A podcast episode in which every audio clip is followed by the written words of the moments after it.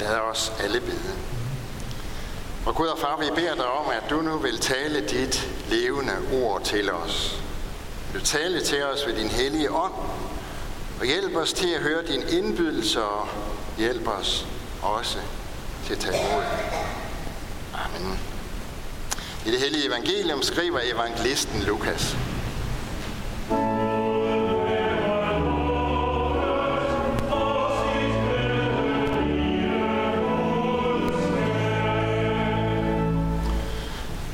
Sagde, der var en mand, som ville holde et stort festmåltid og indbød mange. Da festen skulle begynde, sendte han sine tjenere ud for at sige til de indbudte, kom, nu er alt redde.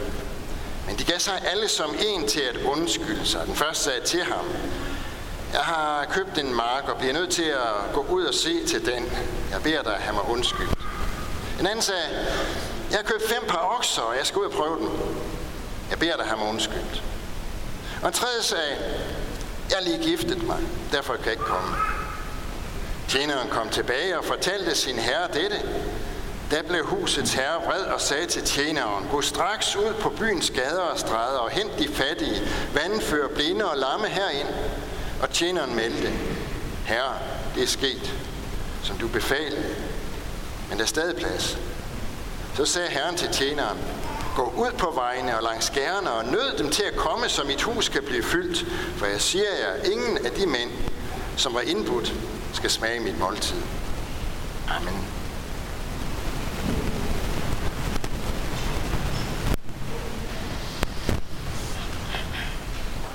Jeg er sikkert ikke den eneste herinde. Jeg synes, at øh, tiden den ofte styrter afsted. Den ene dag går, og den næste kommer og tager den næste med sig, og dage de bliver til år næsten, uden at man opdager det.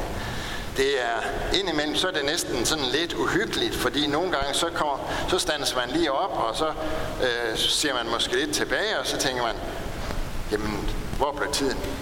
Hvor blev tiden af? Her først på ugen, der havde jeg en søn, der blev student, og så, så får man, står man jo som forældre lidt med den øh, følelse i hvert fald.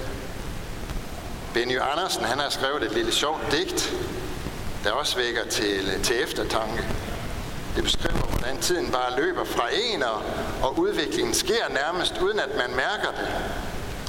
Det lyder sådan. Ens datter kommer fra skole, går ud for at hænke, kommer ind lidt efter og spørger, om man vil passe den lille mens hun og manden går i teateret. Og mens de er i teateret, rykker den lille med noget besvær op i 3.G. Man vil gerne udnytte tiden, men den bliver hele tiden. Øh, men den bliver væk hele tiden. Hvor bliver den af? Har den nogensinde været der? Har man brugt for meget tid på at trække tiden ud? Med det her digt, der rammer han der et eller andet. Fordi vi vil jo gerne bruge tiden rigtigt. Udnytte tiden. Men alligevel så føles det ofte sådan, som om, at tiden den næsten bare forsvinder mellem fingrene på os. Jeg tror, vi alle sammen har oplevet det på forskellige måder. Der er jo lavet mange øh, statistiske undersøgelser, og en af dem har forsøgt at regne ud, hvad, et, hvad en gennemsnitlig vesterlænding bruger sit liv på. Hvis vi siger, at en person bliver 70 år, så har han eller hun i gennemsnit brugt 23 år af sit liv på at sove. Det er næsten deprimerende. Han bruger 16 år på at arbejde, bruger 8 år på at se fjernsyn, 6 år på at spise, endnu 6 år bliver brugt på at rejse, Fire og et halvt år bliver brugt på fritidssysler. Fire år af livet bliver brugt på sygdom. Og to år, to år bliver brugt på at tage tøj af på. Og så til sidst, så bruger en gennemsnitlig vesterlænding et halvt år af sit liv på sin religion. Så er det liv gået. Sådan en undersøgelse det her, den siger selvfølgelig ikke alt, men den kan da godt vække til eftertanke. For tænk, hvor tragisk det er, eller må være, at sidde og se tilbage på et liv, hvor man har brugt otte år på at sidde og se ind på en firkantet fjernsynsskærm, der hænger på en væg, i stedet for at være sammen med sine nærmeste, sine kære, sine medmennesker i de otte år. Det var det liv. Det er det liv, der er svært at prioritere. Fordi der er jo altid et eller andet. Så er det, vi siger os til, til os selv. Ja, ja, det er også godt nok, men det er jo også, det er jo, det er jo øh, ikke vores skyld det her. Det er jo fordi, vi er, lever i et moderne samfund. Der bliver forventet noget af mig. Og jeg skal også følge med, og der er så mange ting, der hele tiden kræves af mig. I gamle dage, der havde de det nemmere. Og det er mere roligt og sådan. Så må vi vist bare sige, det havde de ikke nødvendigvis. Det er ikke noget nyt problem, det her med tiden. Lige for lidt siden, der læste jeg jo en beretning, den her gamle tekst fra Bibelen, hvor Jesus han fortæller os om netop det her, om stress og jag, om noget, man hele tiden skal nå. Jesus fortæller en historie om en mand, der vil holde fest, og folk kommer med den ene undskyldning efter den anden for ikke at komme til festen. Jeg har lige købt en mark. Jeg har lige købt fem par okser. Jeg har lige sådan lød undskyldningerne i år 30 efter Kristi fødsel. Og hvis vi skal være helt ærlige, så kunne de samme undskyldninger godt lyde sådan i år 2019 efter Kristi fødsel. Jeg har ikke tid. Jeg skal arbejde længe. Jeg har ikke tid, jeg skal køre børnene til fodbold, eller springgymnastik, eller ishockey, eller hvad det nu er. Jesus går ikke ind og taler om stress og jag, og alt det, som vi mennesker skal nå. Men han taler om, at vi skal prioritere vores tid rigtigt. Og det er måske det vigtigste i forhold til tiden, at vi skal prioritere rigtigt. I forhold til tiden, og i forhold til livet, og i forhold til det evige. Man skal finde ud af, hvad det egentlig er vigtigt at bruge tid på. Og Jesus stempler alle de her gode undskyldninger som dårlige prioriteringer. Fordi historien her handler selvfølgelig ikke bare om et stort festmåltid. Det har vi jo gennemskudt. Det handler om Guds rige. Det handler om frelsen. Det handler simpelthen om at komme i himlen, når vi ikke skal være her på jorden mere. Men Jesus siger i dagens tekst, det er ikke nok bare at ønske det. Det er ikke nok bare at have et ønske om at komme i himlen. Vi skal også prioritere det. Brug tid på det. Brug liv på det. Jesus siger et andet sted. Søg først Guds rige og hans retfærdighed, så skal alt det andet gives jer i tilgift. Og sagt lidt anderledes, eller med lidt andre ord, du skal sætte Gud op på, på førstepladsen. Du skal prioritere ham først i livet. Så kommer alt det andet. Så bliver der også tid til alt det andet. De folk, som Jesus han øh, fortæller om i dag, havde en dårlig prioritering. Det var ikke øh, fordi, de, øh, det de prioriterede var dårligt. Det er ikke det, han siger. Det var jo gode ting alle sammen faktisk. Ting, som, som vi ikke skal forsømme. Familien, vores arbejde, vores økonomiske interesser. Så det er gode og, og vigtige ting at prioritere. Men spørgsmålet er, hvor højt skal op de forskellige ting. Hvor højt skal de være prioriteret på vores livsliste? Hvad er det, der skal være nummer et i vores liv? Er det vores økonomiske interesser? Er det vores familie? Vores børn, som skal være nummer et i livet? Eller kan det være, at vi skulle have Gud til at være på førstepladsen? Det er værd at bemærke, at, at Jesus han farer jo ikke øh, frem med, med bål og brand imod de mennesker, som siger nej til den her invitation. Nej, manden, som indbyder til fest, når han modtager et nej, så sker der det, at så lader han bare invitationen gå videre til nogle andre mennesker, som så får del i festen. For som der står, ingen af de mænd, som var indbudt, skal smage mit måltid.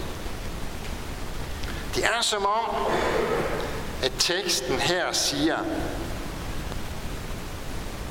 du kan jo prioritere dit liv, som du vil.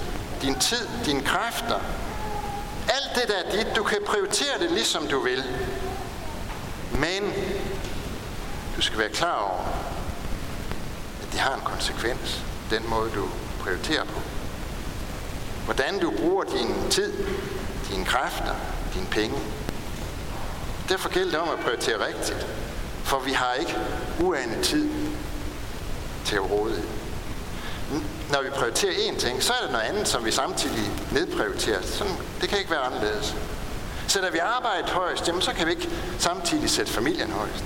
Sætter vi familien højst, så kan vi ikke samtidig sætte Gud højst.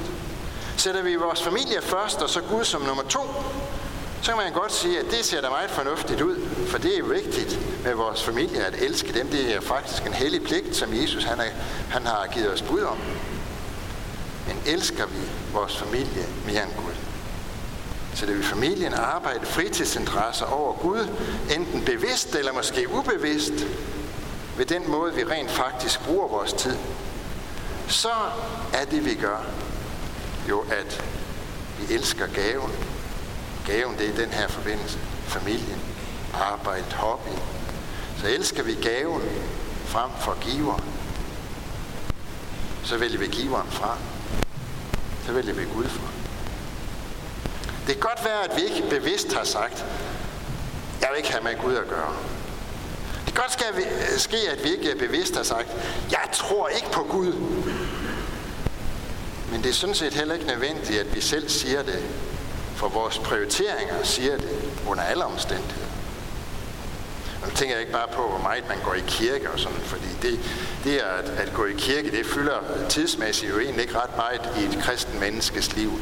I løbet af, af, af den tid, vi har til rådighed i en uge, så fylder gudstjenesten, der er allerhøjst, 1 eller 2 procent. Det kunne faktisk være sjovt at lave et lille eksperiment. Hvis vi nu alle sammen gik hjem i den kommende uge og lavede sådan en liste over ting, som vi beskæftiger os med, bare sådan, jeg ved godt, det er ved at være sommerferie, men sådan en nogenlunde almindelig uge. Hvad er det så, vi er optaget af? Hvad er det så, vi bruger tid på? Hvad er det, vi synes, der er interessant? Det er ikke nødvendigt, at vi går i detaljer med alle de ting, som vi laver. Hvis bare sådan i overskrifter, så kunne vi skitsere. Så når vi når hen til næste søndag, kan vi jo hver for sig. Vi behøver ikke offentliggøre lister. Vi kan bare hver for sig sådan prøve at se på, hvor meget fylder Gud egentlig på den liste. Så kan det jo være, at vi finder ud af, at det er ikke så meget anderledes med os, end med de mennesker, som Jesus fortalte om i lignelsen. Så kan det være, at vi finder ud af, at vi prioriterer faktisk ikke Gud i vores liv. Men vi har en masse andre ting, som vi hellere vil. Det kan godt ske, at vi ikke siger, jeg tror ikke på Gud, jeg vil ikke bruge tid på ham. Sådan, sådan vil det sikkert ikke være øh, for mange af os. Så er der ingen grund til, at vi sad her til gudstjeneste en søndag formiddag. Øh, men vores prioritering siger måske alligevel, at han fylder så lidt, at man næsten skulle tro, at han ikke eksisterede for os. Det kan selvfølgelig også være, at vi finder ud af, at vi faktisk har brugt tid på Gud, prioriteret Gud i den forgangne uge. At han faktisk fylder mere, end vi troede. Den, der finder ud af det, at han faktisk har prioriteret Gud, vil garanteret også finde ud af, at så har man har flere ressourcer til rådighed til alt det andet. Normalt er det jo sådan, at, at, at vi er nødt til på en eller anden måde at forsømme det, vi ikke prioriterer højst. Men sådan er det faktisk ikke, når man så sætter Gud øverst i sit liv. Prioriterer ham højst. Fordi Jesus han siger jo sådan, som jeg, som jeg nævnte det for lidt siden. Søg først Guds rige og hans retfærdighed. Så skal alt det andet gives jer i tilgift. Det betyder også, prioriterer vi Gud først, så vil han også give os overskud til alt det andet i livet. Også det, der betyder noget for os. Hvordan skal vi så forstå det? Øh, det, som Jesus han siger, når han siger, at vi skal få alt det andet i tilgift, hvis bare vi søger Guds rige først. Jeg har hørt sådan en lille, en lille sjov og også lidt skør historie, som, som jeg tror godt kan, kan sige os noget om det her og illustrere det for os. Det var en mand, som var blevet ansat ved Vejdirektoratet. Han havde fået den opgave, at han skulle male striber på vejen. Så fik han en pensel i hånden. Og så fik han at vide, at nu kunne han bare gå i gang, og så skulle han se, og hvor langt han kunne nå den dag. Han skulle gøre det så godt, som han kunne, så kunne de tage stilling til, om han kunne blive ved med at blive ansat. Så den første dag, så kom chefen hen til ham, så skulle han høre, hvor langt han var nået. Og, øh, jo, det er gået godt, sagde han. Jeg har malet tre kilometer i dag. Flot, sagde chefen. Fortsæt det arbejde, du fortsætter bare i morgen. Og næste dag meldte manden så tilbage igen, ja, jeg har malet to kilometer i dag. Okay, det er også godt nok, men så prøv at se, om du kan gøre det lige så godt, som du gjorde det i går. Det kunne han ikke. Den tredje dag, da arbejdsdagen var, var færdig, så kom han træt og udkørt tilbage og måtte berette, at jeg, jeg, jeg har kun malet en kilometer i dag. Ja, så er jeg nødt til at fyre dig, sagde han. Du er blevet dårligere og dårligere til dit arbejde, sagde chefen. Men fortæl mig lige først, hvordan, kunne det egentlig, hvordan kan det gå til det her? Du, den første dag malte du 3 km, og næste dag 2 km, og så i dag har du kun malet 1 km. Jamen, sagde man, det er ikke min skyld. For hver eneste dag er jeg kommet længere og længere væk fra malerspanden. Gud er kærlighed. Gud er kraft. Gud han er styrke i vores liv. Er det sådan, at vi prioriterer alt andet som nummer et i vores liv, så, så sker der faktisk det, at så bevæger vi os længere og længere væk fra kraften, fra styrken, fra det, som giver os styrke, det, som giver os kraft i livet. Det er Gud. Jo mere der er mellem Gud og os, jo længere kommer vi også på afstand af hans kærlighed til os og hans magt. Og til sidst så vil vi miste pusten i vores liv. Men er det sådan, at vi prioriterer Gud som det første i vores liv, det som er foran alt andet, så vil vi også opdage, at så får vi faktisk også overskud til det andet. Det er jo ikke sådan, at der lige pludselig bliver 28 timer i døgnet og to søndage i ugen. Men vi får, får vi Gud øverst, så falder, det alt, så falder alt det andet ned på deres rette plads. Har vi Gud som nummer et, så får vi også hjælp til at kunne prioritere det andet i vores liv. Det, som virkelig betyder noget, som er vigtigt, men som ikke er helt så vigtigt som Gud. Hvordan prioriterer du din tid? Hvordan prioriterer du dit liv? Det er det spørgsmål, som Jesus han stiller os med den her lignelse. Vi kan svare hver for sig. Vi skal svare hver for sig. Så måske er det en idé at gå hjem og se på prioriteringen i den næste uge. Amen. Lover og priser og takker dig, vor Gud, Far, Søn og Helligånd, du som var, er og bliver en sandt træen i Gud, højlovet fra første begyndelse, nu og i al evighed. Vi takker dig for dit ord til os og for din kirke på jorden. Vi beder for din menighed her ved Herning Kirke. Lad ordet bære frugt, bevare os i troen på dig og forny os i håbet om dit komme. Vi beder for alle, der har et ansvar inden for vores kirke, for menighedsråd, provst og biskop, led dem os alle, så vi handler i troskab mod dit ord og kirkes bekendelse. Vi beder, kalder den, du der tro tjener og forkynder dit ord. Vi beder for alle, der går med dit ord, både herhjemme og i det fremmede. Styrk du dem, hold din hånd over dem, og lad deres gerning bære frugt. Vi beder for børnene som døbes, at de må blive oplært i den kristne tro. I dag beder vi for Lotus og Arthur. De må vokse i tro på dig. Kald vores børn og unge ind på troens vej og beskærm dem mod alle ødelæggende kræfter. Vi beder for alt sandt folkeligt og kirkeligt arbejde. Vi beder for det kirkelige børnearbejde. Udrust du lederne og velsign du det. Vi beder for de børnelejre, der holdes rundt omkring i denne tid. Velsign dem for børn. Vi beder for vores hjem, vores kære. Velsign både ægtefolk og enlige til at leve efter din vilje og gode orden. Vi beder for alle, der er sat til at styre vort land, for vores dronning og hele hendes hus, for den nye regering, det nye folketing, for alle, der er blevet betroet et ansvar i stat, region og kommune. Led dem, så de forvalter deres ansvarret. Vær du nær hos de danske soldater, som er udsendte, og alle, som kan tjeneste for fred og retfærdighed i verden. Hjælp og styrk dem i deres gerning. Vær nær hos deres kære, som må bære bekymringsbyrde. Så takker vi dig for livet, og vi beder dig, lær os at værne om det fra de ufødte børn til de gamle og døende. Vær nær hos dem, der har mistet en af deres kære, og vi takker for alt, hvad du har givet os gennem de mennesker, som vi selv har mistet. Bed os om, at du vil være nær hos alle, som er ensomme, være med de syge, de som er i fængsel, de som ikke har noget sted at være. Lær os at kende vort ansvar for dem, der lider nød. Alle disse bønder overgiver vi til dig, Herre, og så takker vi dig, fordi vi ved, at du allerede har hørt vores bøn. Amen. Næste søndag er der gudstjeneste her i kirken kl. 10 igen, og det er ved min kollega Paul Nygaard Christensen. Nu går vi ind i juli måned, og i juli måned der har vi ikke nogen øh, fromesse, altså gudstjeneste inde i sakristi kl. 8.30. Men der er faktisk alligevel mulighed for at komme til fromesse, fordi det er sådan, at uh, for at få gudstjenesteplanen til at gå op, så øh, har vi fromesser i, eller i hvert fald tidlige gudstjenester i Kølkær Kirke, øh, holdes på skift af, af os præster her ved Herning øh, Kirke. Og næste søndag er det altså Paul, der har gudstjenesten kl. 8.30 i Kølkær Kirke, og så kl. 10 her i Herning Kirke. Så øh, ønsker man at komme til en tidlig gudstjeneste, så skal man bare tage cyklen og så køre til Kølkær i stedet for. I dag samler vi ind til øh, Folkekirkens Ungdomskor. Tak for en god gave til det arbejde.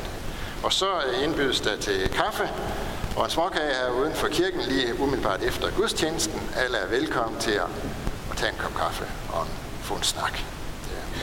Nu vil vi rejse os og med apostlen ønske for hinanden, hvor Herre Jesu Kristi nåde, Guds kærlighed og Helligåndens fællesskab være og blive med os alle.